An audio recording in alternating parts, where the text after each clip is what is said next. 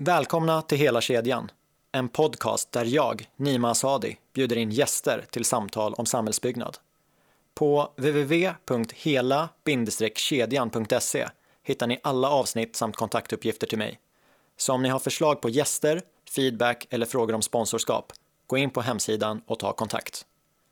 Med mig i studion har jag förutom gästen även Gustav, så när ni hör oss prata om saker som vi är uppe på skärmen så är det han som hjälper till. Dagens avsnitt är inspelat i Fink Agencys lokaler på Wallingatan i Stockholm. Låt oss börja. För två år sedan satt jag i en föreläsningssal och hörde min nästa gäst på ett informativt och roligt sätt prata om den tekniska utvecklingen som skett under de senaste 50 åren. Under sin presentation nämnde han bland annat att en vanlig smartphone är cirka 2000 gånger mer kraftfull än datorn som användes under månlandningen. Jag minns särskilt detta eftersom att jag precis hade suttit med min och varit inne på Instagram och jag kände ganska direkt att jaha, så kan man ju också använda upp all denna potential. Sedan den dagen har jag följt honom i olika medier och idag är jag väldigt glad över att han är här i studion med mig. Låt mig presentera Lars Albinsson.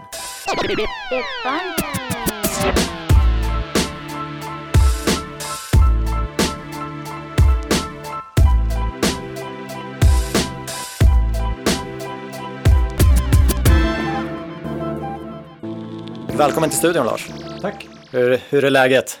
Det är bra. Ja, Det har varit en lång dag med spännande möten och så kan jag upplysa dig om att nu för tiden är din smartphone 4000 gånger så snabb som datorn som landade i månen. just det, för att det har gått 18 månader. Ja, Och vad heter den lagen? Moores lag. Ja, Efter Gordon Moore som bestämde sig för att tjäna pengar på sin observation och starta ett företag som heter Intel. Ja han var en gammal Stanford-student va? Var han inte? Ja, till och med professor tror jag på Stanford. Det är fantastiskt. Tänk om vi kunde säga samma om bygg, att produktiviteten fördubblas var 18 månad. Tänkte det, det tycker jag är roligt. Tanken på att du går till ditt kontor på måndag på ett nytt kontor och så jobbar du, får du dubbelt så mycket gjort. Om 18 månader flyttar till ett nytt kontor och så får du dubbelt så mycket gjort igen. Så har det pågått i 50 år i IT-världen. Ja, det är ju svårt att, sv- svårt att föreställa sig. Det var först när jag läste om den här lagen för, för några år sedan som jag bara, ja okej, det är imponerande, en applåd. Ja, det är fantastiskt. Och det är många som glömmer att det är just det där med att utvecklingen inte avstannar. Alltså en, en, en dagens iPhone är, är kanske 2000 gånger så snabb som den som de lanserade 2007. Wow, tio år. Och man, så bara det här att vad är din idé om vad du kan göra med en smartphone måste du också uppdatera. Måste ju vara, alltså att man tänker om, om tio år, om det är en fördubbling var 18 månad. Mm. Min hjärna kopplar ju inte hur, hur snabb min smartphone är då om tio år. Nej, Men eh, ja, fantastisk potential.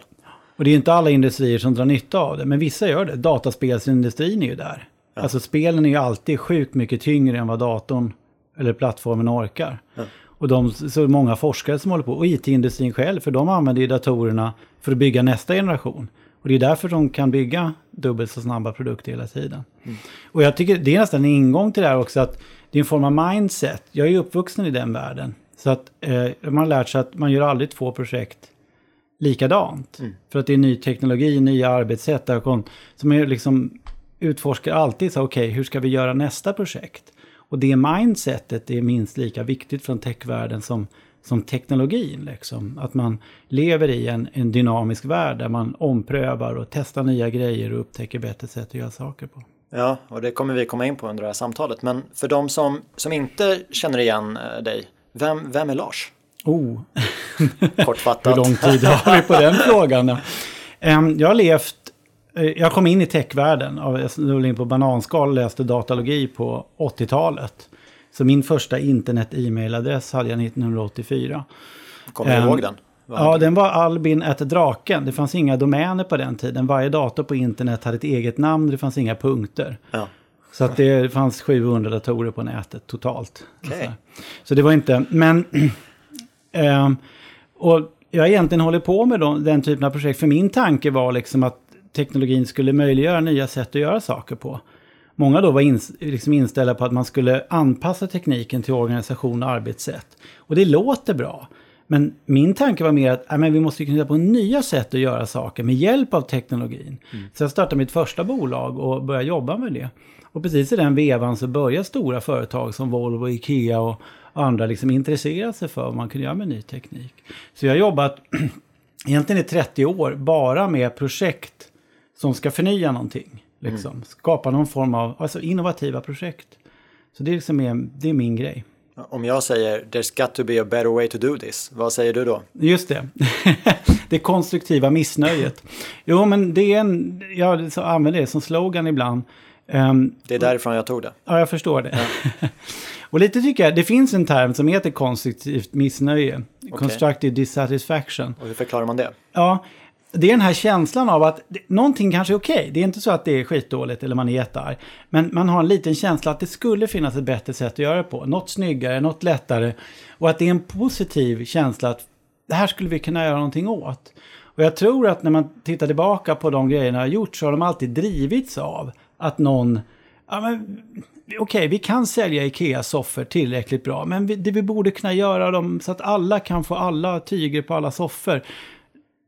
Och så har någon en sån idé så vill man utveckla den. Eller vi borde kunna räkna ut sannolikheten att bolag går i konkurs. Kan vi inte hitta på något? Så att det är lite det som är drivkraften.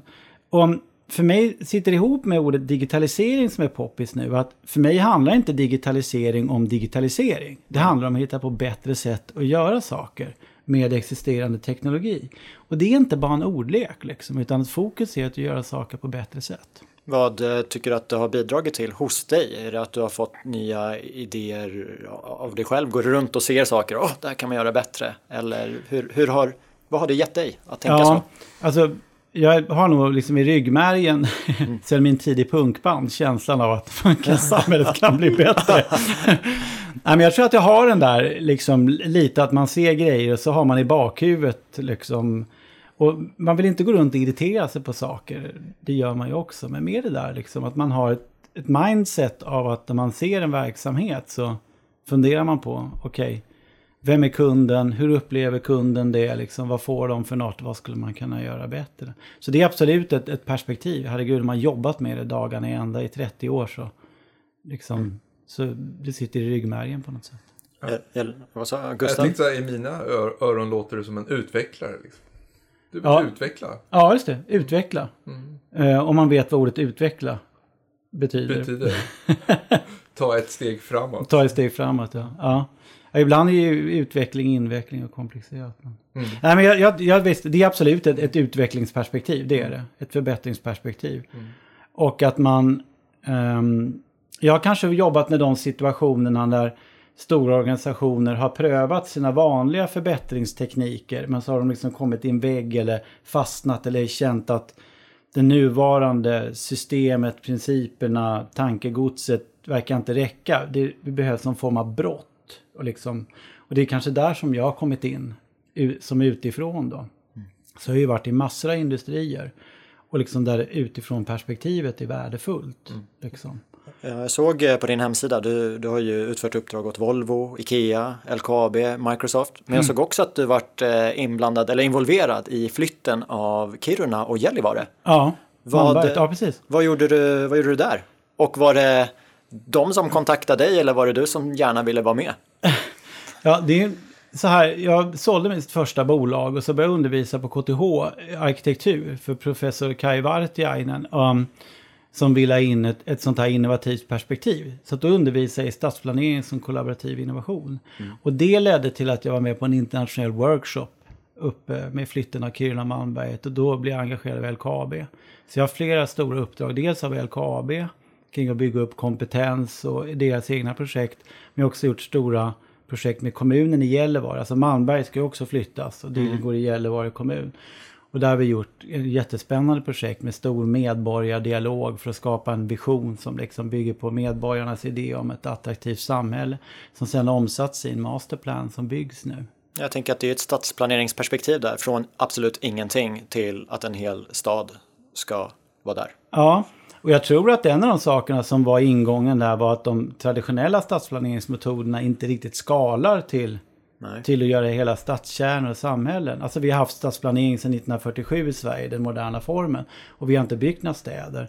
Utan att liksom, vi har mest byggt förorter om man säger så.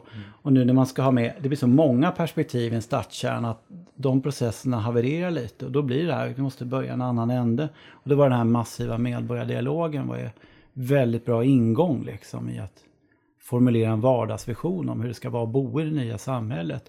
Och så får planeringen istället hjälpa till att skapa de funktioner som gör det livet möjligt. Och hur många år höll du på med det projektet? Jag gjorde olika uppdrag kanske under fem års tid. Men det var ju knutet både till LKABs arbete, till Gällivare kommuns och några projekt i, i Kiruna till och från.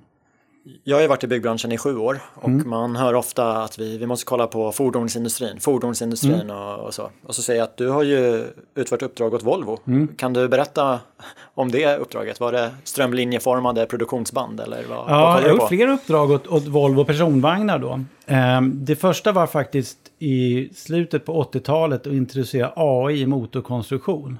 Alltså på temat eh, liksom i vilka branscher som går före och efter hur tekniken utvecklades.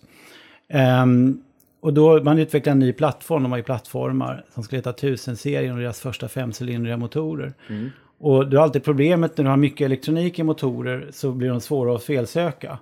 Och på den tiden så liksom var man tvungen att köra motorn och sen lära sig vad problemen var. Vilket betyder att man kunde egentligen inte serva och laga motorerna förrän efter ett par år. Nej. Och det var ju helt otillfredsställande. Så jag jobbade i ett projekt tillsammans med IBM och Volvo för att utveckla felsökningssystem samtidigt som man utvecklar motorerna. Skitspännande. Och det var just AI-teknik som, som liksom trackar felsignaler bakåt till att identifiera felaktiga komponenter och sånt där.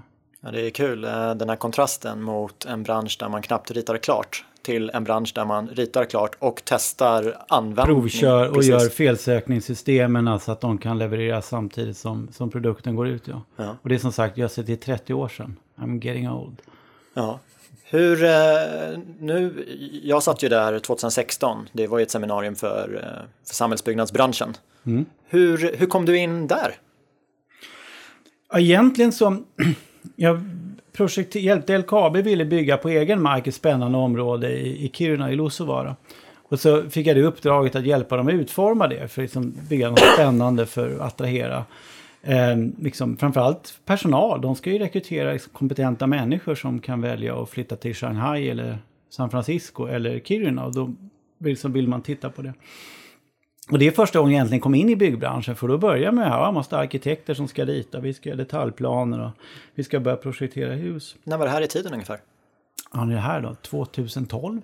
Ja, men det är inte så länge sedan. Nej, det är inte så länge sedan. Nej. Och, och jag tog mig an det som jag är van att utveckla produkter i nästan alla andra industrier, nämligen att man samlar alla kompetenser. Man börjar med en medborgardialog, alltså kolla vad vill kunderna ha? De vill ha variation, de vill ha färger, de vill ha ja. utsikter, de vill ha närhet till naturen. Alla de här grejerna. Och sen samlar man väl arkitekter och konstruktörer och byggare och, och itererar fram en god design. Så vi jobbar bara i 3D-modeller. Vi skannar liksom hela berget, det var en sluttning. Och sen så ritade i 3D-modeller, skickade dem och satte i olika, i Rhine och testade om det blir trevliga gator att gå på. Och sådär. Så att, för jag trodde att det var så man gjorde, för så gör man produktutveckling i andra industrier. Men till slut så blev det mer och mer glapp när byggarna börjar komma in. De vill inte arbeta på det här sättet. Nej. Så det blir någon form av kollision.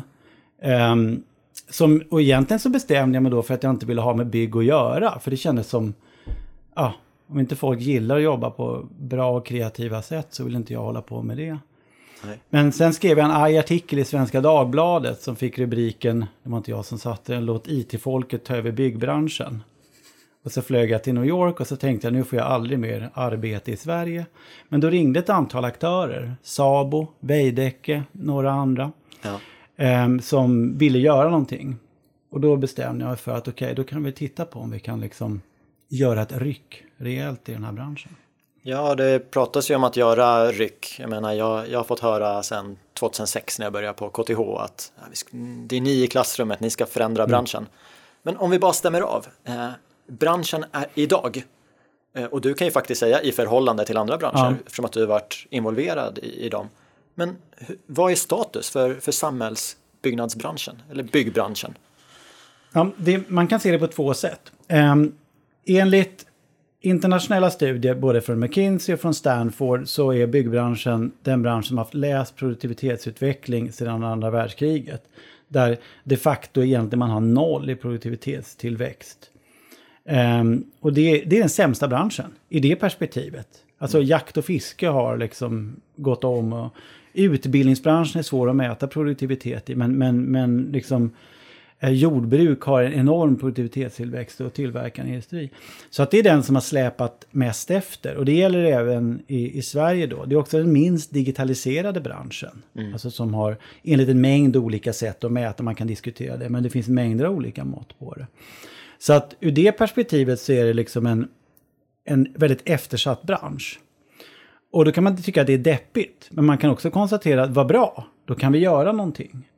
Och i Sverige har vi en situation av att vi har tittat på så här, eh, SCB e gör mått på vad det kostar för byggherrar att få bostäder byggda. Alltså ja. inte markkostnader utan själva bostadsproduktionen. Och så har de ett bra index som är pålitligt som tar hänsyn till att lägenheterna har ju blivit mindre och liksom men mer utrustade och sådär. Precis, det är Vice tog upp som ett han var gästa första avsnittet ja. och då sa han att bilbranschen är bättre på att ta hänsyn till produktutvecklingen Aha. och därför får de andra produktivitetsvärden. Ja. Men jag tror ändå inte att eh, han menar att byggbranschen har utvecklats till 100% men han sa att den är högre än noll i alla fall.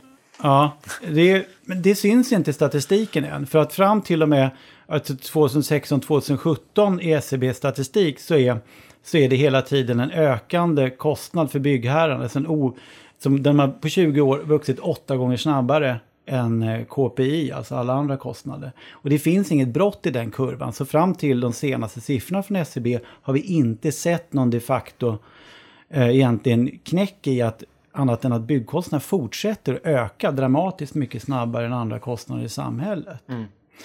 Um, och det där glappet då, det är ju då ett problem, men det är också vi som kommer i techvärlden, vi älskar ju sådana där glapp. Liksom. Det är ett enormt gap som inte har något rationellt skäl. Mm.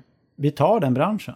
Då tänker man i, och det håller på att hända nu, att fler och fler i världen som från, från tech och andra in börjar tänka att den här branschen kan man ta sig an. För nu finns det jättestor sån här disruptionspotential i den. Så hittills har inte vi sett någon de facto eh, utveckling och något trendbrott i att digitalisering eller något annat skulle ha utvecklat branschen. Jag tänker när, när branschaktörer sen hör av sig till dig. Ja, Lars, kan du komma och kolla på vår process? Så antar att det, det följer med en viss insyn med det. Har du identifierat något område? Jag tänker på, men är det ledarskapet som, som inte hängt med? Är det uppföljningen inom branschen som, som inte speglar de andra branscherna? Eller struktur, innovation? Ja, du, du kan säkert, du kanske har ett annat eh, område, men kan man se något sånt? Det, det, är många saker som samverkar. Um, alltså för det första måste man erkänna för bran att branschen, det, den, det finns en logik i att man ligger efter på digitalisering. Till exempel det här med att nå ut med bra uppkoppling till byggplatserna. Det har vi inte haft i 30 år. Utan vi har haft det i kanske fem år som vi har vågat lita på att vi har bra feta internetkopplingar med mobila nät och sånt. Så att, att branschen släpat på många områden, framförallt på sajter, det är inte lika det är inte konstigt i jämförelse med annan, annan industri. Men det finns ett dels kulturella faktorer. Att man är inte van att utveckla branschen. Man, man förutsätter att den ska gå ungefär som den brukar. Mm. Och man sätter nästan en ära i att projekten ska göras lika varje gång. Man tycker det är bra kvalitet. Man har inte det här mindsetet att man borde göra annorlunda. Sen har du en annan sak som hindrar det är att mycket av affären görs att du får betalt per timme. Och det är en klassiker i att branscher som tar betalt per timme, de får inga incitament för utveckling. För det betyder bara att du får färre timmar. Och det är ofta förödande och det är väldigt svårt att fördubbla ditt timpris och säga att jag är så mycket bättre på den här timmen. Så de facto finns det få motiv för aktörerna, eller inte för alla aktörer, men för många aktörer att, att utveckla sin, sin kapacitet och investera i. En ytterligare faktor är att man traditionellt har väldigt låg lönsamhet, framförallt i entreprenadbolagen där man kanske har ett par procents marginal. Företag som Scania, Apple, vem du vill, de kanske avsätter 4, 5, 6, 7 procent av omsättningen i R&D. Mm. De siffrorna finns inte, de resurserna finns inte i, många av byggbolagen. Och sist men inte minst så har du då ett ledarskap som egentligen bygger på att den duktiga byggaren kommer fram, det är lite av en hantverksindustri eller finns en sån feeling. Um, och den sista faktorn, alltså det är jobbigt att det blir många, men det är därför som det antagligen har skett så lite, är att även om byggföretagen är väldigt stora så är varje projekt inte särskilt stort. Alltså om ett en sån här installationsfirma kan ha 6 000 anställda, men varje grupp som jobbar är kanske 5-10 personer. Mm. Och det påminner om sjukvården. Alltså ett sjukhus har 10 000 anställda, men varje vårdteam är kanske max 15 personer. Och det gör att man får en väldigt lokal styrning och det enskilda projektet får stort inflytande. Och det finns ganska lite av det här med strukturkapital och sånt. Att det är svårt att utveckla. I ett bolag som Volvo är i princip alla anställda involverade i produktionen på något sätt av varje fordon eftersom man är en del av ett stort system. Så att, att det är det som man måste komma åt. Det är många pusselbitar. Och jag tror de, många misslyckas från att tänka att ah, vi måste ha en ny version av CAD-systemet eller äh, jag måste utbilda de här eller äh, får jag bara appar? Men du måste komma åt alla de här pusselbitarna på en gång. Då får du det att hända. Det är så skönt att höra dig ta upp de här faktorerna för det är ju saker som jag upplevt själv där. Jag mm. jobbar per timme och det är inte bara i produktionen utan det är ju hela projektkedjan. Det, det är så. Ledarskapet där sakkunskap har värderats väldigt högt. Mm. Medan nu med det du sa om våra telefoner, de är starka idag. Det finns väldigt mycket sakkunskap från hela världen i den. Ja, Då ledaren kanske ska fokusera på ledarskap. Mm. Så ja, men det vart var Lars 2012 när, när jag behövde en, en boost? Det fick jag i och för sig, det fanns andra bra medarbetare som gav mig den. Ja. Men det jag tänker på är att du nämner alla de här sakerna. Min bild är ju inte att det förnekas att Nej. det behöver göras någonting. Och ändå görs det ingenting. Eller görs det? Jag tror att det sker, ja det sker väldigt mycket idag. Eh, framförallt sker det saker i andra delar av världen i väldigt hög utsträckning. Jag, jag gör ibland chefsutbildningar. Min första slide brukar vara siffrorna 99,83 procent. Ja. Och så frågar jag folk vad är 99,83 procent? Och så vet de inte det. Och så säger jag att det är andelen av jordens befolkning som inte bor i Sverige. och, och, och, tillväxten av, av, befolkning och urbanisering och allt sker i mycket högre takt i andra delar av världen. Så att om vi, om vi tittar på, på planeten så sker det väldigt, väldigt mycket. Um, I liksom, digitalt arbete, robotar, liksom, nya produktionsgrejer, nya affärsmodeller.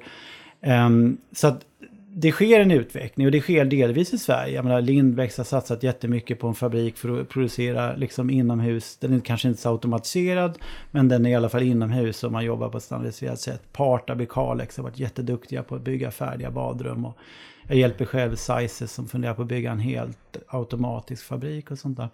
Så det är mycket lite på gång. Ehm, men det har inte fått något stort genomslag än. Jag tänker projekt, projekten är olika långa. Mm. Produktionen är mellan ett och två år och sen i vissa projekt så tar det ju tio år till byggstart och vissa mm. så tar det kanske så lite som två. Mm. Så jag menar på bara de här sex åren som ja. du har varit i branschen så finns det i alla fall ja, men, två projekt back to back där man har kunnat implementera de här sakerna ja. och testa. Ja. Och det är liten skala eh, och, och, se om det funkar och göra det i stor skala. Mm. Och du nämnde Lindbäcks bygg. Men om vi tar de här traditionella entreprenörerna. När jag läser om det så känns det som att ja, men, vi pratar ju om samma sak nu ja. som för sex år sedan. Ja. Och verktygen fanns då också. Mobilnäten är absolut snabbare idag, datorerna är starkare. Men de klarade av en del uppgifter för sex år sedan också. Det är inget kvalitativt språng, det är det inte. Nej, och det tror jag är en förväntning. Jag, menar, jag hörde pensionerad professorn Hans Lind från KTH på ett möte jag var i morse som säger att ja, men det är samma problem som vi haft sedan 50-talet och de kommer förmodligen inte lösas i den här lågkonjunkturen heller. Jag tror att det är en ändring på gång nu. Ehm, dels så är ju bostadsbristen och kostnaderna för det har blivit ett samhällsproblem som är kanske vårt främsta, som ligger till grund för mycket saker. Så att jag tror att vi har ögonen och förväntningar på branschen som, som det på ett sätt som det inte har funnits förut. Det skrivs om det här i tidningarna på ett sätt som det inte har gjorts förut. Så det kommer ett ökat förväntningstryck. Mm. Det andra är att, att många, det kommer folk utifrån. Jag menar, ta, det finns en startup i USA som heter Katera. Eh, som är, och de har kapital från något som heter Softbanks Vision Fund. Mm. Och de flesta byggbranschen har inte en susning om vad det är. Men det är världens största riskkapitalfond för techbolag. De har 100 miljarder dollar. Japansk va? Ja, japanska Softbank. Eh, de är storägare i Uber och sådana här bolag. De har gått in i Catera med, med 867 miljoner dollar, alltså runt 8 miljarder kronor i en startup. Um, som, och de bygger två husfabriker, en i Arizona, i Phoenix och en i, i, utanför Shanghai. Ja. Och det är ju folk från elektronikindustrin liksom, som bygger de här. Um, Apple är delägare, de har investerat en miljard dollar i Vision Funds. Apple är delägare i ett sånt här företag. Och det är för att de ser de här enorma produktivitetsglappen. Och så tänker de det vi har lärt oss av att producera enormt komplicerad elektronik. Jättesnabbt, jättebilligt med enorm modellutveckling. Vi måste ju kunna göra underverk för byggbranschen. Och de börjar producera fantastiska hus med stor variation i, i industriellt. Då. Så det är ett jätteintressant exempel på, på en, en disruptor. Det kan hända att de snubblar och faller, men det kommer fler sådana bolag. Men det är kanske också för att de ser det mer som en produkt istället för att om man kommer från byggbranschen så pratar man ju om det som ett projekt Ja. istället för en produkt. Ja. Och då kan man kanske enklare hitta de här delarna och sätta ihop dem för att det ska bli bra också. Ja. De jobbar jättemycket med standardisering av inköp och liksom och jobba med leverantörer. Och bara det här att man, i, åtminstone i Sverige byggbranschen, så liksom har man många nivåer av underentreprenörer. Alla de köper material, alla gör 10% markup, vilket betyder, jag vet att det var någon eh, försäkringsbolagets chef som nästan skrek på något möte för två veckor sedan att man, ja men har du fyra, fem led så har du liksom 40-50% markup på material utan att någon av de aktörerna skapar något värde, de bara skär emellan. Ett bolag som Cartera säger, om vi bara tar hand om det och sköter våran supply chain så kan vi sänka kostnader för våra kunder med hur mycket pengar som helst bara för att vi har, har en ordentlig styrning på material och logistik. Jag skrev ju eh, en eh, debattartikel i byggindustrin om det här för någon månad sedan. Att vi har haft några kriser. Vi hade finans och fastighetskrisen, vi hade dotcom, vi hade Lehman-kraschen. Och under, eller inför, eller inte inför, men under och efter varje kris så har de ju alla pratat om att vi måste göra någonting nu, vi kan inte fortsätta så här. Eh, och så har man gjort ingenting. Och alla andra har fått anpassa sig. Eh, varför ska det vara annorlunda nu? Du nämner kapitalet. Eh, men ja, Jag tror att räcker det? Ja, det, det, det, ja, det är flera saker som kanske behövs. För det första finns det de som investerar nu, även i Sverige, även om det är i blygsam skala. Ehm, det andra är att det finns en efterfrågan och jag tror att eh, i den takt liksom att vi har unika byggregler och massa avvikelser som skyddar marknaden så folk är beredda att riva ner de här murarna. Och vi ser ett intresse, eh, vilket har vuxit nu med att vi har haft lågkonjunktur i bygg i kanske Spanien, delvis Tyskland och så vidare, och haft högkonjunktur. Så det är många av de stora internationella aktörerna som kastar sina ögon på Sverige. Och det pågår en massa arbete med att översätta regelverk, man tränar, utbildar polska projektledare och alla möjliga aktörer utifrån. Några av de stora spanska byggföretagen har fått uppdrag åt, åt Swedavia och så vi- så vidare. Nej, inte, inte Swedavia, vet de. Ja, trafik. Nu borde jag säga rätt. Vad heter Svevia? Sve, nej. Nej. Vad heter det som Trafikverket heter de? Ja, Gamla... får gamla. vi spela om. Inte Vägverket eller Järnvägen. Ja. Jo, vi ser stora spanska aktörer som har fått uppdrag åt Trafikverket Precis. när det gäller bangårdar och andra grejer. Så det är på väg in en, en form av, av, av internationell konkurrens. Ja, Men där pekar ju alla på att ja, men det är arbetskostnaden som de konkurrerar med för att det är andra skatteregler och det är i alla fall förklaringen jag hör från de stora när de uttalar sig i tidningar. Jag, jag delar inte den uppfattningen. Jag måste säga att alltså i Sverige har vi, jag har gått runt på en massa eh, byggen i Storstockholm och så tittar på områden man till exempel bygger bostadsrätter till höga priser med kända varumärken både som, som utvecklare och, och fastighets eller tillverkare. Alltså varenda källare så ser man liksom när de har fått upp stommen så det är massa trasiga liksom isolerbalar. Mitt värsta, jag har något foto någonstans på någon har tagit en hel pall gipsskivor och ställt på två bockar och använder som arbetsbord utanför. Alltså det är ett materialslöseri. Martin Fischer på Stanford säger att det är upp till 30% materialförluster i, i Sverige. Eh, vi tillverkar väldigt lite på plats vilket gör att mycket skrotas och skickas i retur när jag åker runt i världen och tittar på byggplatser så ser inte de sämre ut än de svenska. Det är inte en väsensskillnad. Om du går runt och kollar byggen i Prag så ser inte de alls så himla mycket sämre och kackigare ut än, än vad, vad de svenska byggplatserna gör. Så jag upplever lite av en myt. Mm. Att vi är, så duktiga och alla som kommer utifrån är. De, menar, det byggs nu ett antal sådana här modulhusfabriker i baltstaterna. De är jättefina, de är fantastiskt skickliga. Det är inte alls något skrot och liksom... Så att, att man ska nog passa sig för att måla upp en bild av att vi i Sverige är så otroligt duktiga. Och folk i andra länder är så himla slarviga och det bygger bara på att det är minimum wages och sånt. Och det är inte riktigt sant. Jag har inte varit ute i världen och kollat byggarbetsplatser. Det skulle väl vara Norge i så fall. Ja. Men jag har ju på första parkett sett eh, de svenska. Mm. Och jag har ju siffror på där vi ser att ja, men, allt det där oförändrat. Mm. Du ändrar den här lilla grejen. Ja, då blir det så här många procent. Så det, det, finns ju en superpotential när mm. vi tar tag på i, i sakerna i vår egen affär. Ja, Så där håller jag helt med. Men om vi ska kalla det här, jag vet, jag vet inte om man ska kalla det innovation, men det här mindsetet, ja. att allt går att göra bättre. Eh, om vi sätter det mot företagens struktur. Mm. Hur upplever du idag när du är ute och pratar med, med företagen? Är de mer mottagliga för det, här, för det du säger nu jämfört med när du började i branschen? Jag tycker det har hänt ganska mycket på två år faktiskt. Alltså att intresset är större. Det är mycket mer skriverier om det här och det startas, det kommer ju massa startups nu som, som inte fanns på tapeten. Så att jag tror att, att, att vi är många som har spottat på den här stenen lite, att det börjar ge effekt. Men man saknar fortfarande, jag upplever att de stora bolagen saknar rätt mycket om governance av sådana här frågor. Alltså om du går in i ett, i ett um, bolag som, som sysslar med produkter som har till exempel högt teknikinnehåll då kan du ha sådana här, ja men vi har ett mått som säger att vi måste ha 23% revenues från produkter som utvecklar de senaste 18 månaderna. Mm. Alltså man har governance som styr.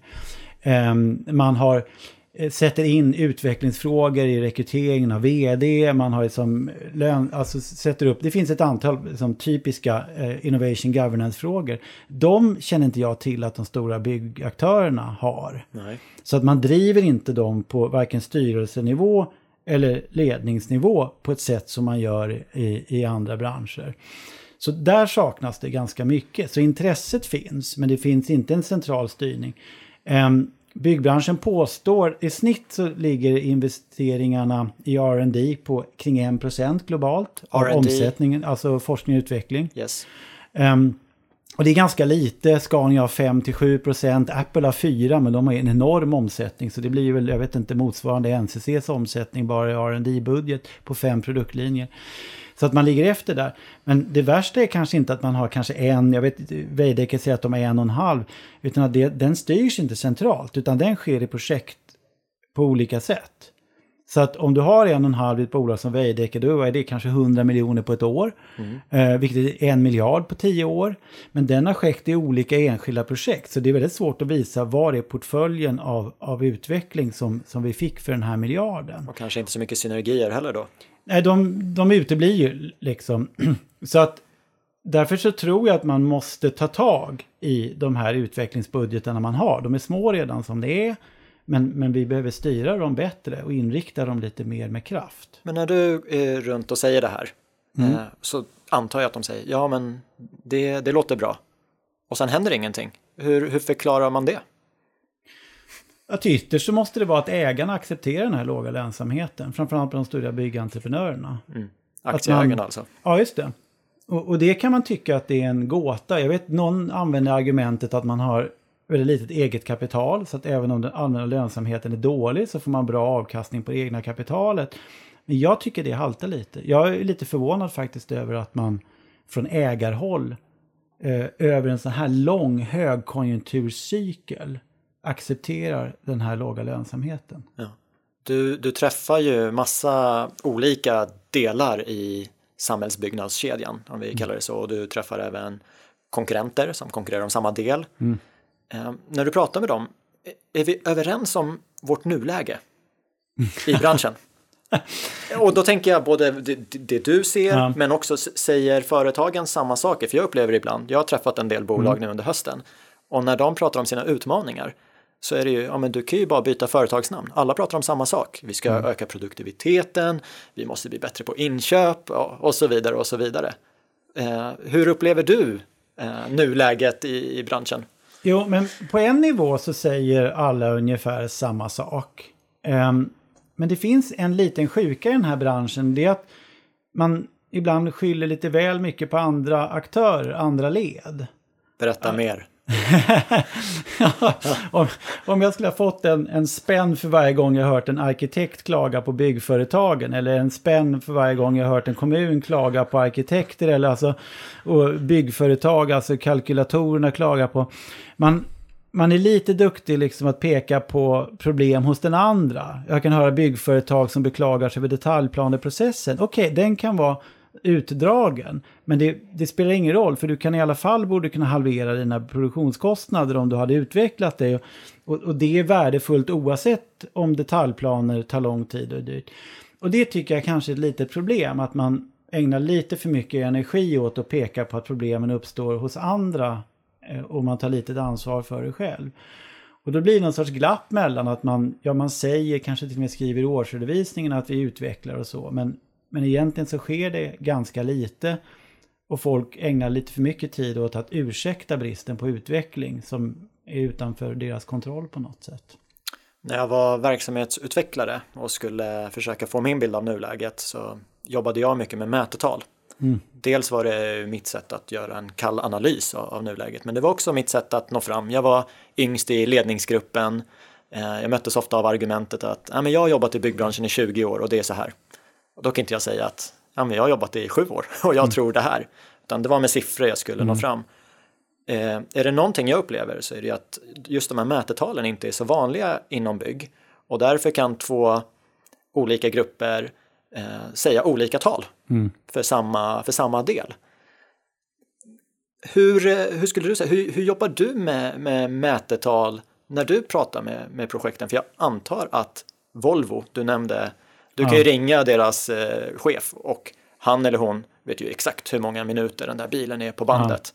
Eh, hur upplever du mätetal och så i byggbranschen? Ja, När jag jobbade med Volvo så hade man en, alltså från att det fanns en tentativ order till att bilen var fullt utlevererad så man 64 mätpunkter i systemet. Och man mäter kapital, man, flöden och liksom har styrsystem och grejer runt det. Och och det, man mäter förhållandevis lite i byggbranschen. Alltså jag har inte varit i någon industri där man mäter så lite. Mm. Eh, så att det blir någon sorts självspelande piano lite det där att man mäter inte och sen så offererar man på standardpriser. Man gör, jag intervjuade åtta byggbolag från jättesmå till jättestora. Ingen gör systematiska efterkalkyler på byggen.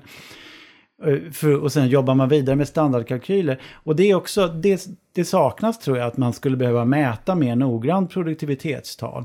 Och då får man inte vara slarvig. Ibland, vissa mäter, jag har sett siffror från stora konsultbolag där man mäter produktivitet i hur mycket man omsätter per anställd. Mm. Och säger man, ja men det ser ju bra ut. Ja men det, det är ju inte ett produktivitetstal utan det är ju ett ekonomiskt effektivitet för företaget i sig. Mm. Det säger ju ingenting om hur mycket deras kunder tjänar. Va? Och ett av dem, eh, bygg, det finns en så här studie från VVS-branschen på rörmokare som är jätteintressant. De har gått igenom alla tidsedlar, jag tror det på åtta hyresfastigheter eller flerbostadshus. Och då ser man ju liksom att, att en tredjedel av arbetstiden är väntan, går förlorad ytterligare en tredjedel är okvalificerade arbete. Man letar material rätt mycket och man kanske bär upp och städar sånt som kanske i och för sig behöver göras men som inte måste göras av kvalificerad arbetskraft. Och den tredjedelen som är kvar så går hälften till möten planering. Så att då ligger man på ett snitt på kring en timme och 22 minuter om dagen i att effektivt montera in kvalificerad arbete. Mm. Och det blir ju shocking. Naturligtvis, det blir man ju chockerad över. Det värsta är att på 20 år så har den produktiviteten sjunkit med 30 procent. Um, vilket är, för oss tillbaka till varför digitalisering inte handlar om digitalisering. För ett skäl till att produktiviteten har sjunkit är digitalisering. Folk använder alldeles för mycket internet idag för att beställa grejer. Ja. Och då gör man det sent, för då slipper man planera och det blir lite mer flexibelt. Men om man tittar på det där så är snittorden 250 poster och du har en leveransprecision på 99%. Det låter jättebra, men det betyder att det saknas i snitt 2,5 del på varje beställning. Och då sticker de här väntetiderna upp. Så att man, man behöver mäta mycket mer. man skulle ha väldigt stor nytta av, av att bokföra tid mycket mer noggrant, göra mycket mer efterkalkyler. Och då kommer man börja se sådana här glapp som är så himla lätta att komma åt, men som är osynliga. För om du går in på ett bygge idag får du inte känslan av att folk inte jobbar där. Det är inte det som är grejen, att folk sitter och hänger. Men, men när man börjar sortera i exakt vad är det som skapar värde och slutlevererar ut, så, så är effektivitetstalen inte så imponerande. Så jag håller med, vi, vi behöver mäta mycket, mycket mer. Jag har en rolig story om det där, för när jag började så 2012, då fanns det en annan version på rörmokarens vardag. Okay. Eh, inte, eller var det byggjobbarens vardag? Men hur som helst så stod det, ja men så här många timmar jobbar en eh, yrkesarbetare effektivt. Mm. Och då var det ju, när man tog upp det med yrkesarbetarna så var det så här, nej men vadå, vem har de eh, klockat? Det kan inte varit en genomsnittlig arbetare. Hur vet vi att han inte eh, segade med flit? Ja. Och, så, och, och tjänstemännen, inte alla såklart, men om man pratade med en platschef, ah, nej men det där är för generöst, så där mycket, alltså man, man var oense, man litade ja. inte på siffran. Nej. Och sen när jag själv började klocka yrkes, eh, inte klocka, men vi gjorde ackordsavstämningar på, på Veidekke, då fick jag alla siffror. Mm. Och så såg man att okej, okay, lägg bort det där, men här, här så jobbar vi ja, men 49 procent av tiden, det säger ett, ett exempel, det var inte exakt 49, men 49 procent av tiden, då, då jobbar du med dina moment. Och så, som du säger, jag vet ju inte hur många procent av de där 49 som man kanske höll på med telefonen eller pratade med sin kollega, för då måste vi ju vara närmare på ett helt annat sätt. Mm. Men jag upplevde ju att när, vi, när jag började med det här, då var det ett motstånd. Men sen efter ett halvår, då ville man tävla mot de andra projekten. Mm. För de här faktorerna var samma mm. mellan projekten. Och då får man ju till, till en utveckling. Mm. Och jag är ingen, jag, nu har han gått bort, men jag är ingen Hans Rosling. Jag kom ju inte på den här formen av mig själv. Jag samlade ju siffror som fanns mm. och har funnits där så länge man har gjort ackordsavstämningar. Mm. Så har du, det, finns ett motstånd? Är man rädd för att bli synad? Om man har varit platschef eller projektchef mm. i 25 år och det kommer någon som säger att vi ska mäta saker. Är man rädd för att bli ifrågasatt? Vad, vad kan det bero på? Mm. Alltså det finns ju flera skäl säkert. Ja. Ett, jag måste säga att jag tror att när, när, du säger den här typen av ackordsanalyser och börjar starta tävling, då kommer folk bli rädda för att det här kan bli farligt. För det första, liksom, vad händer med produktionskvaliteten? Vad händer med säkerheten? Och det är ju de klassiska argumenten mot den här typen av tävling. Och jag tänker inte riktigt att, att lösningen är att jaga få folk, utan jag tänker att vi måste skapa en annan struktur för det här, en, en mer industriell struktur som gör att, att eh, väntetider ska inte behövas därför att vi har planerat bra. Mm. Inte för att liksom, vi får folk att springa fortare eh, med grejerna över byggarbetsplatsen eller liksom hoppa i trapporna. Ja, men, nu, måste jag, jag ja, nu måste jag komma in och säga att eh, det var ju det vi ville få bort, just väntetiden och det, själva ja, det. momenten det vet vi ungefär hur lång tid det tar, utan vi vill maximera så att du får jobba med dem. Just det. Och, och jag tror att det, här har du sån här mindset, att, att en skäl till varför väntar rörmokare? Jo, därför att det kanske är en, en snickare som måste såga hålet, eller någon måste spackla klart innan jag kan komma in med rören, eller jag har inget tillträde för gjutform. Eller, om man är uppvuxen i den branschen och jobbat den, då tänker man så här måste det ju vara. Det, det, måste ju vara så. Hur fan ska jag kunna stoppa in rören om inte det är spacklat? Men om man kommer utifrån och ser då att ja, men 35 procent av, av rörmokarnas tid går åt till att vänta på andra grejer. Då bör man ju fundera på, finns det ett annat sätt som man kan organisera det här bygget på som gör att man inte måste vänta på varandra eller att man kan göra någonting annat under tiden. Och det tänker jag är det, det viktiga perspektivet. Och det som vi upptäcker, vi har till exempel benchmarkat mot större fartygsproduktion. Och det är oerhört intressant, för de är, det är one-off-byggen vi pratar om, det är inte serier. De är enormt komplicerade, stora kryssningsfartyg. Och de har fantastisk produktivitet. De byggs, ett kryssningsfartyg som har 9000 människor på sig, alltså kanske 6-7 tusen passagerare och 3000 i besättning, byggs på tre år på ett statligt varv i Frankrike. Mm. Det är det vi statligt. Till en kostnad som är bråkdel av vad motsvarande funktioner skulle kosta på land. Mm. Och det bottnar inte i att folk springer som dårar på bygget, eller, utan det bottnar i att man ritar klart innan man bygger. Mm. Alltså att det finns inget hantverk, det finns ingen kreativ problemlösning i bygget, utan man ritar. Det kan ha fyra miljoner delar i en 3D-modell. Du har produktionsscheman, du har allting ner till sista rörkopplingarna som är utprövade. Sen trycker man på play och bygger dem. Och då kan man planera bort de här flaskhalsarna. Att okej, okay, vi behöver, ska inte sätta rör på det där sättet. Vi kanske ska göra stora rörsystem på fabrik som man monterar i ett stycke istället för att vänta med att stoppa in enskilda rördelar. Vi kanske ska bygga den här delen först och den här delen sen därför då kan vi jobba mer parallellt. Och det tror jag är liksom den, den framtida modellen för, för hus som ska på något vis lösvirkesbyggas. Det är att man planerar det mycket mer noggrant i förväg och då kan man se de här glappen. Här har vi en stor yrkesgrupp som inte har något att göra. Vad ska de göra? Ska vi skicka dem till ett annat bygge eller ska vi planera tågordningen på ett annat sätt? Precis, tar man de här 49 procenten och eh, fixar till de här 51 då som är eh, avbrott eller ja. det är saker som inte stämmer då, då behöver du ju inte springa och du blir ju dubbelt så produktiv. Ja, just det. Alltså kallt, sen så vet vi att det är, det är massa saker som spelar in men det visar ju potentialen. Ja, det är ett av de coolaste de här, av de här typerna av benchmarking, ett fartyg som heter Carnival Fascination som man eh, gjorde ett rot på i februari i år. Eh, och det är 749 hytter som ska fräschas upp. Mm. Och man installerade sex nya restaurangkoncept. För man ska liksom uppgradera den här till ny klass och så passar man på naturligtvis måla om skrovet och servomotorerna. Vet ni hur lång tid fartyget låg i, i docka för att göra det jobbet? 749 hotellrum som ska få nya mattor och tv-apparater under sex nya restauranger. Ingen aning. 13 dygn. Så var fartyget ute igen. Jag gillar det där när det är så här. Det är en siffra. 13 dygn. 13 dygn. Men det är ganska intressant att jämföra med ett sånt stort fartyg då. Jag försökte sitta här och titta upp hur många som kan bo i ett Blåkullahus i Hagalund i Solna. Okej. Okay. Om man kan jämföra storleksmässigt ja. liksom. Men det borde ju liksom på ett sånt stort bostadshus så borde man ju kunna göra en vinning som man gör i ett sånt fartyg. Ja. Liksom rent. Absolut. Och, och, och, då kan man, och det här, om vi tar det här Assassination Road-grejen, det skedde på Bahamas. Så det är inte ens så att man körde till Fincanteris jätteskeppsvarv i Italien, utan det, och det är ju planering. Liksom.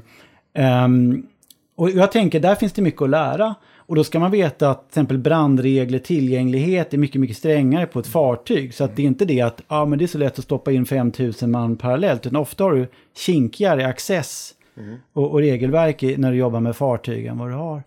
Och det, det där är intressant. Då. Och det är klart att de har prefabbat grejer på verkstäder. Det var ju inte så att de, liksom, de börjar ju de börjar ju inte den där morgonen och sen bara ska vi köpa och skära lite matta här hörni. Ja, Utan det är ju enormt preppat och, mm. och installeras. Mm. Men det är faktumet att du klarar under driftstopp liksom. För de kör ju veckovisa grejer och så räknar de på det och kommer fram till att det lönar sig. Mm. Um, så jag tror att där, om man tittar på det, de problemen man har i Stockholmsområdet med eh, evakueringsboende eller vad det heter när man ska göra rotprogram, vilket hassle det är för hyresgäster, tänker man här finns det jättemycket att lära på den sidan. Mm. Lars, när du kollar projektkedjan, för att du, du har ju den förmånen om du jobbar med massa olika. Är det, om vi säger att planeringen ingår i projektering, är det mm. där du ser vi har mest eh, potential ja, att förändra? Absolut. Det är det, det som branschen kallar tidiga skeder, mm. skeden. Jag brukar kalla det rita klart för helvete. Alltså att man så här, en hantverk, jag vet vi har pratat om det, men en hand, definitionen på hantverk är egentligen att man utformar produkten och tillverkningsprocessen samtidigt som man bygger den. Man gör allting på en gång. Mm. Och för att slippa diskussionen om industriell produktion som egentligen inte handlar om serie, utan industriell produktion betyder att du utformar produkten och utformar tillverkningen, sen tillverkar du den. Och det man lär sig när man gör komplicerade produkter, det är att det är fruktansvärt dyrt att ändra produkten eller fatta beslut om produktionen medan den är igång. Mm. Det är typiskt tusen gånger så dyrt att ändra någonting liksom, i underproduktion när du har börjat investera och, och du har de här folk som ska göra grejer. Och byggbranschen har inte riktigt hängt med. Vi har fått mer komplicerade produkter. Vi försöker, det är mer digitalt innehåll och vi har fått ökande arbetskraftskostnader, alla de här grejerna. Mm. Som borde ha lett till att vi planerar produktionen och utformar huset mycket mer detaljerat innan vi trycker på play. Men det är det vi inte har gjort. Det är intressant det du nämner för en bygghandlingsprojektering står ju för normalt mellan 3 till 5 procent av produktionskostnaden mm. och då räknar vi inte in om det blir massa fel och vad de kostar. Eh, och det är den del som vi ser störst potential i. Ja. Och jag menar, du, du kan ju lägga dubbelt så mycket tid på den. Mm. Och det slår inte så många procent på första raden. Nej. Och då har vi inte ens mätt effekterna. De, de siffror som jag har, nu, du har säkert bättre siffror, men det vi har sett är att den totala vad vi skulle kalla designarbete på, på hus, alltså att säga, utforma byggnaden, eh, liksom planera de här grejerna, har jag sett ligga kring 10 procent. Ja, men det kan stämma om du lägger in alla, alla, alla systemhandlingen, programhandlingen. Exakt, exakt de här grejerna. Det intressanta är att när vi tittar på de här fartygen så har de också ungefär 10% av produktionskostnaderna ligger i planeringen. Mm. Så att, för ibland säger folk att ja, men det går ju aldrig att planera sådär, eller det blir för dyrt, det skulle ta för mycket tid. Men uppenbarligen så går det. Eh, nu använder de andra digitala verktyg. För man, man har liksom en plattform som man jobbar tillsammans med. Så har man en iterativ process där man liksom gör tidiga kostnader, tidiga preliminära studier, förfinar, omarbetar i snabba, snabba cykler där alla jobbar i samma datamiljö. Så det bidrar ju till att de får mycket, mycket högre produktivitet i det som motsvarar projektering. Och jag tror att Många är på väg åt det hållet i byggbranschen, men, men förmodligen skulle man vinna på att titta på de verktygen. För det är i flygplansbransch, fartyg, bilproduktion har sånt här använts i 30 år. Så det är lite onödigt att uppfinna hjulet och tänka att nu ska vi göra nya datasystem för byggbranschen. För förmodligen kan man hämta mycket av de här lösningarna. Och, så att, och då får du också då en, en, egentligen samtidigt får du egentligen en form av produktivitetsökning i det här tidiga skedet. Som gör att du, du kan göra en mycket mer noggrann projektering. Du kan göra en bättre produkt. Därför du kan göra fler iterationer, upptäcka mer misstag, komma på roligare lösningar, vara mer kreativ. Men, men, eh, och du spar mycket i produktionen. Men dessutom ser det så att det måste inte bli dyrare projektering för effektiva verktyg. Men då har jag en sak. Eh, under min tid som, som arbetsledare så jobbade jag ihop med ja, men uppemot 40 yrkesarbetare. Och hade det inte varit för dem så hade jag haft det jäkligt jobbigt. De, de hjälpte mig, precis som du säger, det var inte färdigritat. Mm. Jag var en färsk arbetsledare, jag hade inte sett de här momenten förut. Eh, så, så de hjälpte mig jättemycket och det här har ju satt sina spår i mig. Mm. Att när jag hör eh, folk säga att ja, men vet du vad, snart så flyttar vi in all produktion i fabriken, det utförs av robotar eller det ska komma robotar till byggarbetsplatsen. Så känner jag så här, mhm, varför fokuserar vi bara på yrkesarbetarnas del i det hela? För du nämner planering, mm. eh, rita klart. Mm. Det är programvaror och hjälpmedel som finns idag, som har funnits i tio år. Men jag upplever fortfarande att branschen väntar på robotarna. Var, ja. varför, är det, varför är det så? Ja, och det sitter ihop. Alltså, om du ska det är klart det kommer finnas robotar som har ögon och tittar efter grejer och beter sig liksom på något sånt sätt. Men de flesta automatiska produktionssystem bygger ju på att du har en detaljritning. Mm. Alltså roboten kan ju inte gissa, du kan ju inte ha centimeters precision om det ska komma in maskiner och bygga delar, utan då behöver du millimeterprecision. Jag tänkte, att, om jag bara får komma in, just med, ja. med robotar och alla som väntar på en. Det, en robot jag hade velat ha, mest av allt när jag var ja. arbetsledare, det var ju en drönare med en kamera som flög runt i huset efter arbetstid och tog foton som de jämförde med dagen innan så att jag kunde se framdriften. Ja. För det var 20 000 kvadrat och det hade hjälpt mycket. Ja. Den roboten vill jag ju se före en, en robot som eh, monterar kakel i badrum. Eh. Ja, eller också så har du en sån planering som gör att du vet hur samdriften ser ut. Det hade varit det Eller bästa. Hur? Istället så att du ska inte behöva gå och kolla vad vi gjort idag. Det, det känns inte heller... Det var, det, var, det, var, det var många steg för mig där. 20 000 kvadrat eh, BTA. Ja. Det, det, var bra för kroppen. Ja, jag förstår det. Nej, men jag, men jag tror att det, de...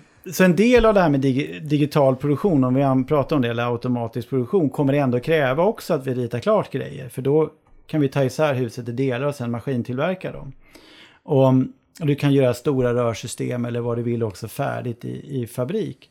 Och det är inte bara, det är bra för kvaliteten för det blir samma klämmor, allting blir kollat. Dessutom så blir det miljövänligt för vi kan återanvända material. Alltså mm. avkap och grejer måste inte gå i en container utan kan användas någon annan gång och sådana här saker. Så att jag tror att um, om vi inte får ett krav idag på att göra millimeterprecision och noggrann projektering eh, för att vi har folk som är kreativa på bygget. Så när vi kommer till automatisk produktion så kommer det krävas. Och det lär sig de som, som till exempel köper färdiga badrumsmoduler.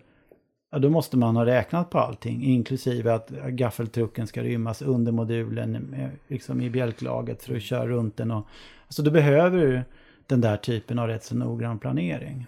Jag känner ändå att jag, jag, tycker att det är lite konstigt. Eh, nu har det ju varit en högkonjunktur. Eh, om vi tar bostäder så har ju priserna gått upp väldigt mycket. Mm. Som, ja, man har ju inte behövt bli bättre år för år. Du, du har ju kunnat bygga lite dyrare. Men när det finns, det finns program idag som hjälper dig att planera hjälper dig optimera. Det finns program som ser över din planlösning mm. eh, som kan rita själv. Det här är fotavtrycket. Så här skulle du kunna bygga. Och det är inget krav på att använda det, men det blir otroligt häftigt när robotarna kommer och kan jobba kvällstid. Jag, förstår du vad ja. jag menar? Att vi, sak, vi kan ju göra massa saker idag. Vi behöver ja. inte vänta Nej. och ändå så, så är det det vi gör. Vi väntar, det kommer någonting snart. Ja, men det är incitamenten saknas. Kanske att det är så att den som borde driva på utvecklingen normalt är ju egentligen en marknad och en kund. Mm. Och det skulle i så fall vara byggherrarna. Och då tror jag att ett problem, om man tittar på bostadsproduktion, så det är väldigt få byggherrar som bygger väldigt mycket. Alltså om man tar Sabos medlemmar, allmännyttan, de bygger liksom några hus då och då. De har inte, det är ingen massrörelse liksom, rörelse från dem. Och även en del ganska stora byggherrar har egentligen ganska få projekt. Och det är att de bygger inte upp kompetensen som beställare. Att de ställer inte, de vet inte riktigt vilka krav de ska ställa, de vet inte hur de ska liksom driva på den här utvecklingen. Och då blir det lite upp till entreprenörerna själva. Men då är vi tillbaka på det här med betalt per timme liksom. Varför ska jag sänka priset när det egentligen liksom, jag får inget ut av det. Så att egentligen är det förmodligen mått på att konkurrensen inte är, många i branschen säger att vi har hård konkurrens i Sverige. Men, men när jag tittar på det utifrån så här, då skulle man ju säga att ja, men vi kan nästan matematiskt bevisa att det är en bransch med låg konkurrens. För det skulle ha finnas en mycket starkare sån här utveckling om det var en, en rejäl och stenhård konkurrens. Men jag tror att en av de saker som vi jobbar med tillsammans med Sabo, det är ju att okej, okay, hur gör vi byggherrarna till en kraftfullare köpare och kravställare? För det är ett sätt att driva förändringar i branschen. Om de börjar ställa krav i upphandlingarna på så här ska det gå till. Det ska planeras noggrant. Det ska vara minst 30% 3D-modellerat. Det ska vad det nu kan vara för någonting. Då kommer den här utvecklingen automatiskt. Men det verkar som det finns inte tillräckligt starka drivkrafter i många av de stora byggbolagen faktiskt. För då borde det ha hänt någonting. Svårare är det ju inte. Ja, jag håller med dig. Jag tycker det är jättebra att dels gå igenom beställarna och visa vilka möjligheter som finns idag och så att de kan kravställa det. Men när vi pratar konkurrens, eh, i första avsnittet av den här podden så pratade vi om så här, men vad krävs för att en ny aktör ska kunna ta sig in på den svenska mm. marknaden? Och då, då pratade vi med Lennart Weiss och han sa ju att med finansiering, har man finansiering så kan man skaffa den här kunskapen och få till produktiviteten. Och det andra caset var att nej du har ett bolag som är jättevassa på processer och har sin produktivitet i en annan bransch mm. och nu vill komma in och ta, ta sig in i byggbranschen. För de kommer få finansiering. Mm. Du som har örat mot rälsen, kommer det någonting på rälsen? Är, är det några nya aktörer som, som bubblar? Ja, alltså i andra delar av världen. Som jag sa, vi, vi är en liten marknad. Um, och den skyddas ju delvis av, dels av språk. Det är fortfarande så, jag vet att man håller på på Boverket att översätta regelverk, liksom BBR och vad de heter till engelska. Och vi måste ha, men det är fortfarande en relativt språkligt skyddad marknad. Vi har massa särkrav på våra hus. Mm. En del är goda, en del är bara annorlunda för att man inte vet att man har särkrav. Och vi är en relativt liten marknad. Så jag pratar med internationella aktörer som gör jättespännande grejer. Vissa som gör till exempel 3D-printar för betong och sånt som de orkar inte gå in i Sverige. Därför att liksom, ja, vi ska certifiera material och massa grejer. Liksom, hur stor är marknaden? Nej, vi öppnar i Shanghai. Liksom. Mm. Så, att, um, så vi är delvis en, en skyddad marknad uh, på det sättet. Um, det händer mycket som sagt var, framförallt i andra delar av världen. Men jag tycker jag ser, det finns ett antal bolag i Sverige som också är intresserade av det här. Och det har att göra också med att, att det finns kapital. Många venture capital-bolag, alltså olika typer av riskkapitalister. Det ordet har fått sån konstig klang efter alla sjukvårdsgrejer. Riskkapitalister är ju bra bolag, det är de som finansierar utveckling. Ja. Sådana som är, som är inne och tittar på det här. Och då kanske det här kapitalet finns. Och då tror jag också att man kommer att börja med kompetens från, från andra branscher. Liksom för att göra det här. Som, som det här som jag nämnde i Oskarshamn där man har liksom hämtar sin vd från ABB istället för att hämta den från ett byggbolag. Jag hörde någonstans eh, på, på engelska så jag ska försöka översätta det. Men det var att eh, vi människor, vi är lite för optimistiska när vi kollar två år fram i tiden med den tekniska utvecklingen. Men vi, vi har svårt att föreställa oss om, om tio år. Mm. Lars, hur ser det ut om två år? Eller hur? Ja. Det är Bill Gates, The Road Ahead från 1998 som han sa det där. Det känns skönt att jag citerade ja. honom. Jag var lite osäker på vem det är som har sagt det. Alla förväntar sig större förändringar på två år. Och, och ja, det, absolut. Och, och, lite är det, är det kanske så att det är lätt att tänka att allting ska vara annorlunda om två år. Um, Men om två år, då det, det, pekar åt att vi går mot en liten lågkonjunktur nu. Jag vet inte, vi vet ju inte. Ja, det är en stor omställning av, av det. Framförallt bostadsrättsproduktionen verkar ja. ju ha liksom kraschat totalt. Så vi, vi har ju både teknisk utveckling, mm. vi har att aktörer kanske har slagits mm. ut eller gått samman. Hur, har du några tankar om läget om två Nej, år? Jag, jag, tror det att, att alltså, de som Övergången från nu till exempel att de som producerar bostäder ska sluta producera exklusiva eh, bostadsrätter och bygga hyresrätter. Det, det, är en helt annan kravbild. Det kommer att driva på någonting. Det kommer att driva på en utslagning naturligtvis. Jag tror faktiskt det kommer att, alltså vi ser ju olika fastighetsutvecklare som går i putten nu. Mm. Um, det kommer att driva på någonting. Jag tror kanske framför allt att en del modulhusaktörer som kan bygga spännande hus i moduler kan driva på utveckling. Och där finns det internationella firmer. Jag pratade senast idag med ett holländskt bolag som vill in på den svenska marknaden och har jävligt bra produkter och, och, och, kapacitet. Och de börjar närma sig nu liksom att det egentligen finns inga skäl att, att de inte kan vara en stor aktör på marknaden. Så kombinationen av det här kommer att öppna upp för, för konkurrens från olika håll. Och det första steget borde vara bra modulhussystem. Inte primitiva som gör att du liksom, det blir tråkiga bostäder utan helt enkelt ganska flexibla produktionssystem. Det andra som kommer är, tror jag, aktörer som introducerar nya digitala projekteringssystem. Mm. Kanske kanske bolag som Bonava som börjar göra mer och mer projekteringen in-house eller andra fastighetsutvecklare som gör det och då kommer de närmare den här typen av heldigitala processer. Det finns flera aktörer som, som intresserar sig för det. Och, och vi kommer också se introduktionen av, av ny produktionsteknik liksom från aktörer. Så att, ja, nej, det kommer tyvärr inte vara så att vi har sänkt boendekostnaderna eller produktionskostnaderna med 50% på två år. Jag tror tyvärr kanske inte ens att man kommer att se någon knäck i den här grafen. Men vi kommer på två år lägga en grund som gör att om tio år har det hänt jäkligt mycket. Den grunden tror jag läggs nu. Vad, eh, om vi kollar tio år fram, vad, vad, vad kan vi se där? Har vi de första, ja, nu blir det så naturligt att fråga om robotar, för, men vad, vad, kan vi se om tio år? Vilka, vilka grejer har vi i branschen då som vi inte har idag? Ja, men det är som bolag som Partup använder redan robotar för platssättning. Så det är inte så att det liksom inte finns i branschen. Jag tror att du kommer att se um, för det första integrerade designprocesser där, där kunderna har mycket större makt. Kanske de slutboende liksom som mycket mer och mer utformar produkterna för en integrerad miljö. Där du kan snabbt iterera fram en design. Mm. Det andra är att du kommer att ha två typer av produktionssystem. Det ena är då modulhusbaserade som gör att okej, okay, du väljer bort några frihetsgrader men du får en extremt effektiv produktion i fabrik. Sen kommer vi kanske fortfarande ha någon form av lösvirkesbyggande men då kommer det ske mycket, mycket mer noggrant. Du kommer att ha digitala verktyg som gör att du vet vad du ska och då kommer du också se eh, Bilders gipsplattesättningsrobot kommer att gipsa på nätterna.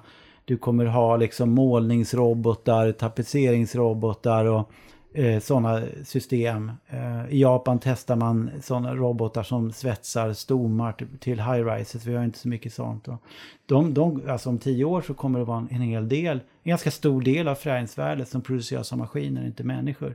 Även vid, liksom, vid platsbyggda hus om man använder uttrycket. Ja. Och på så vis också kanske mer inhouse.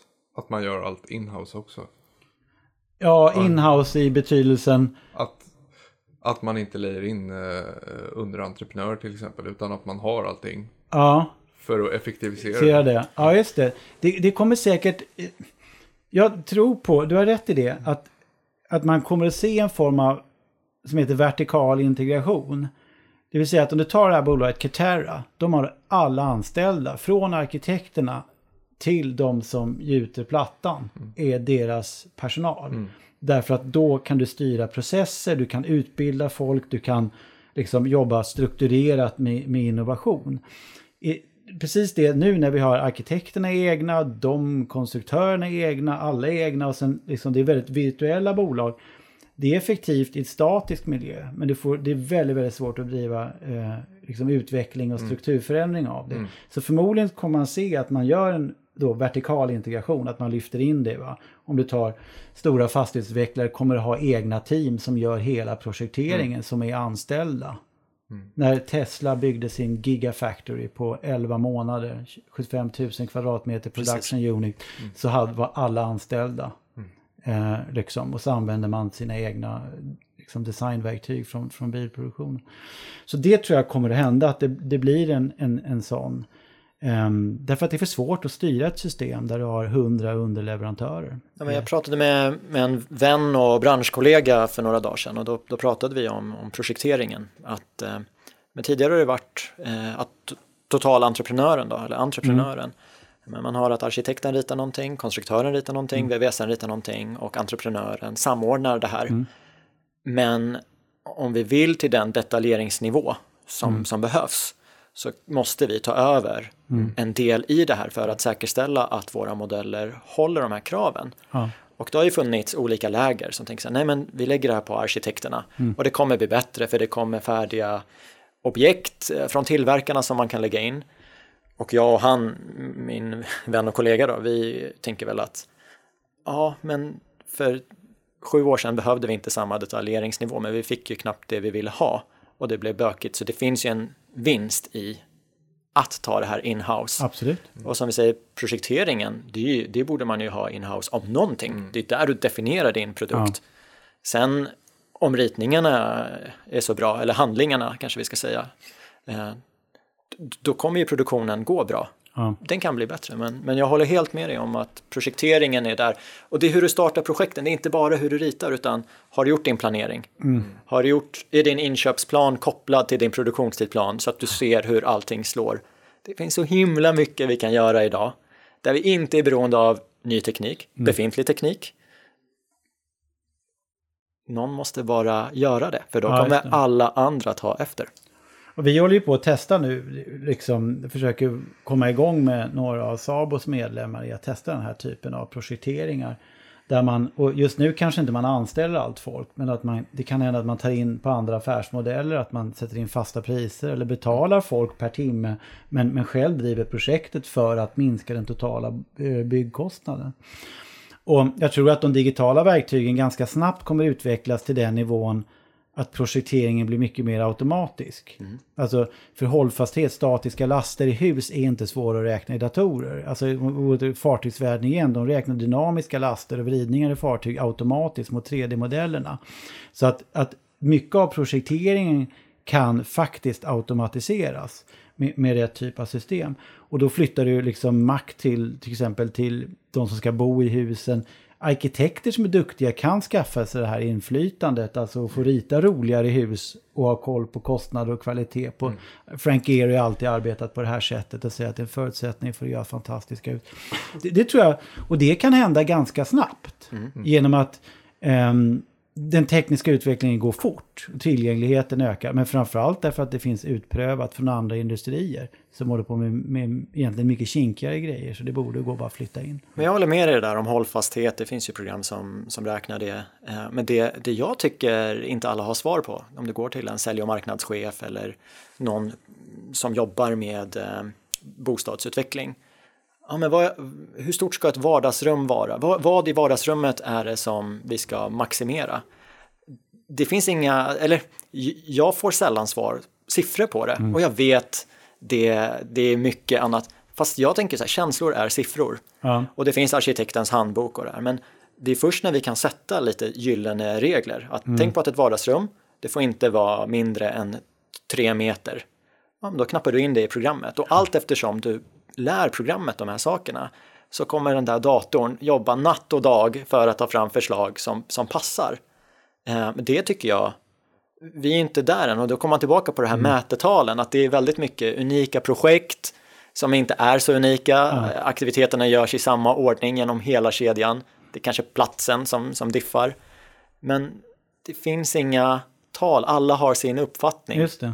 Man får slå i Neufert där det står kyrkor ska se ut på det här sättet. Ja. Och såna här grejer. Jo, och det tror jag, där har vi inte riktigt dragit nytta av den. Alltså 3D-miljöerna, om du tänker så här dataspel som, jag menar det är tio år sedan jag första gången blev skitskraj när jag sprang i något shoot em up-spel och kom fram till en avgrund. Ja. Alltså, du, du kan ju verkligen, det är inte svårt att visualisera sådana saker.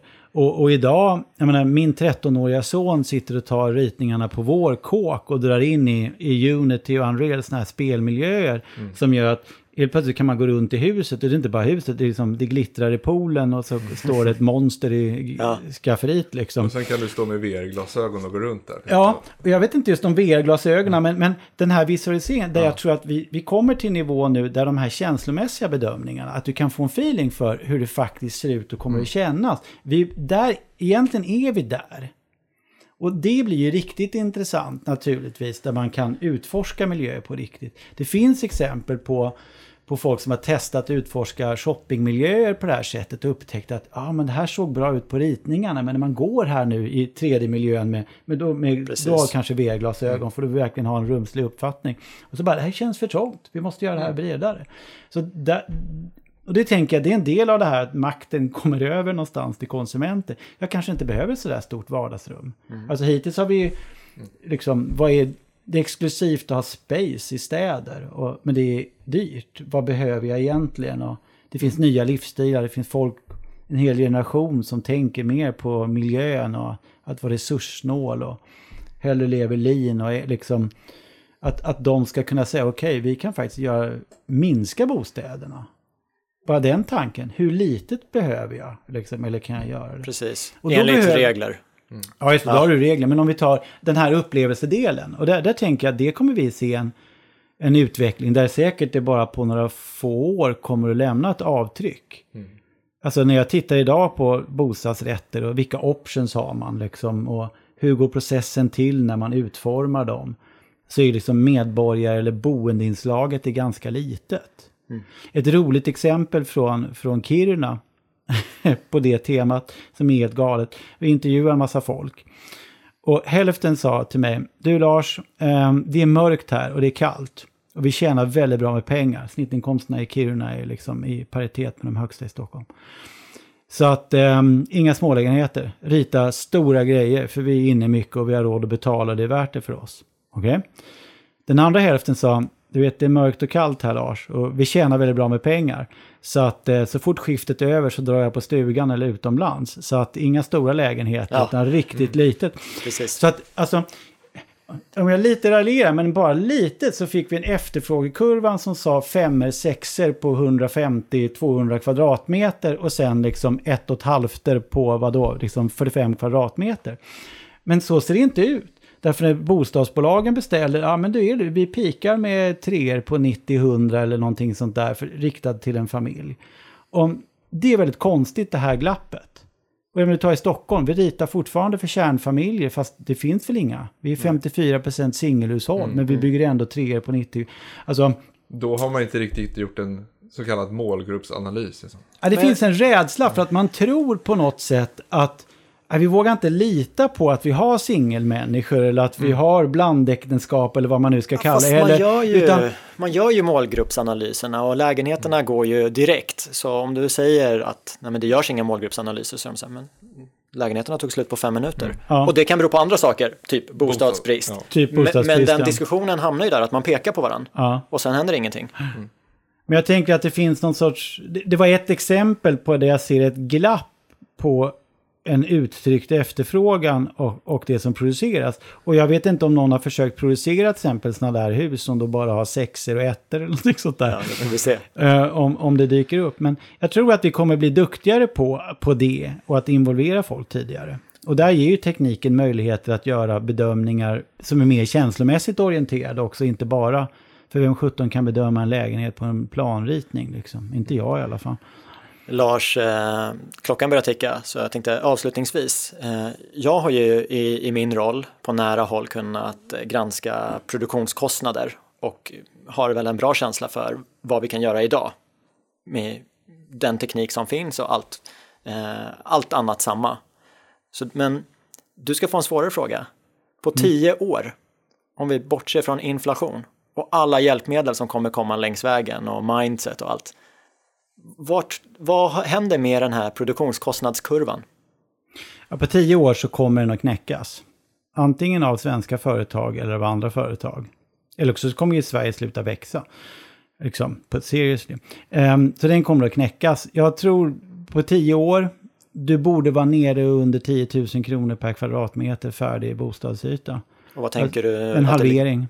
En, mer än en halvering. Alltså, vi kan visa att vi på, ja, VVS har vi pratat om, vi har samma sak när det gäller stomme, takläggning, ja.